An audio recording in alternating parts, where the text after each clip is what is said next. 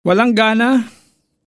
Sinabi ni Jesus, hindi ba't sinasabi ko sa iyo na kung sasampalataya ka sa akin ay makikita mo ang kaluwalhatian ng Diyos.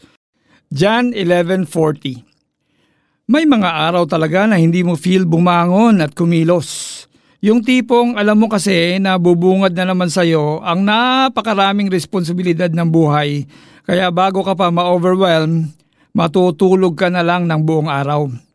Pero aminin mo, higit sa paghinga, ang kailangan mo ay rason.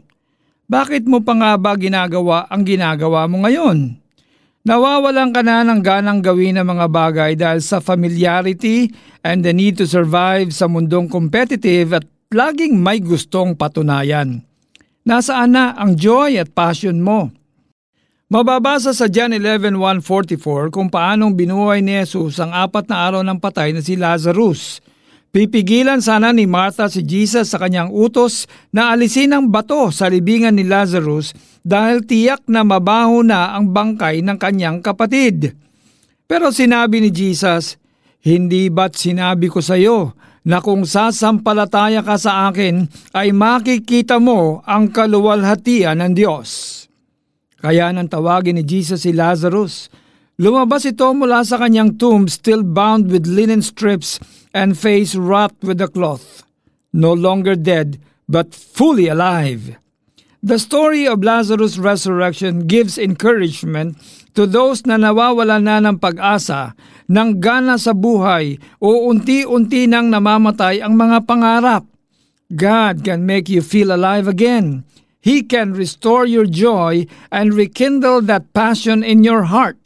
He will remind you of your purpose and dreams na nilagay niya sa puso mo.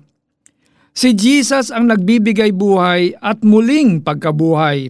Juan 11.25 As you come to Him right now, Be expectant na may gagawin siyang miracle right before your very eyes. Believe and you will see the glory of God. You will feel alive again.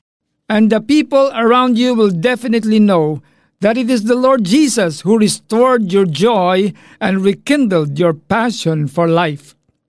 Tayo po'y manalangin. Lord, please restore my joy and rekindle my passion for things that truly matter. Remove whatever it is that hinders me from enjoying the life that you have given me. May my life serve as a living testimony of your love and faithfulness. In Jesus' name, Amen. Para po sa ating application, na-encourage ka ba sa kwento ng pagkabuhay na muli ni Lazarus? Think about other difficult situations in which you need God's intervention.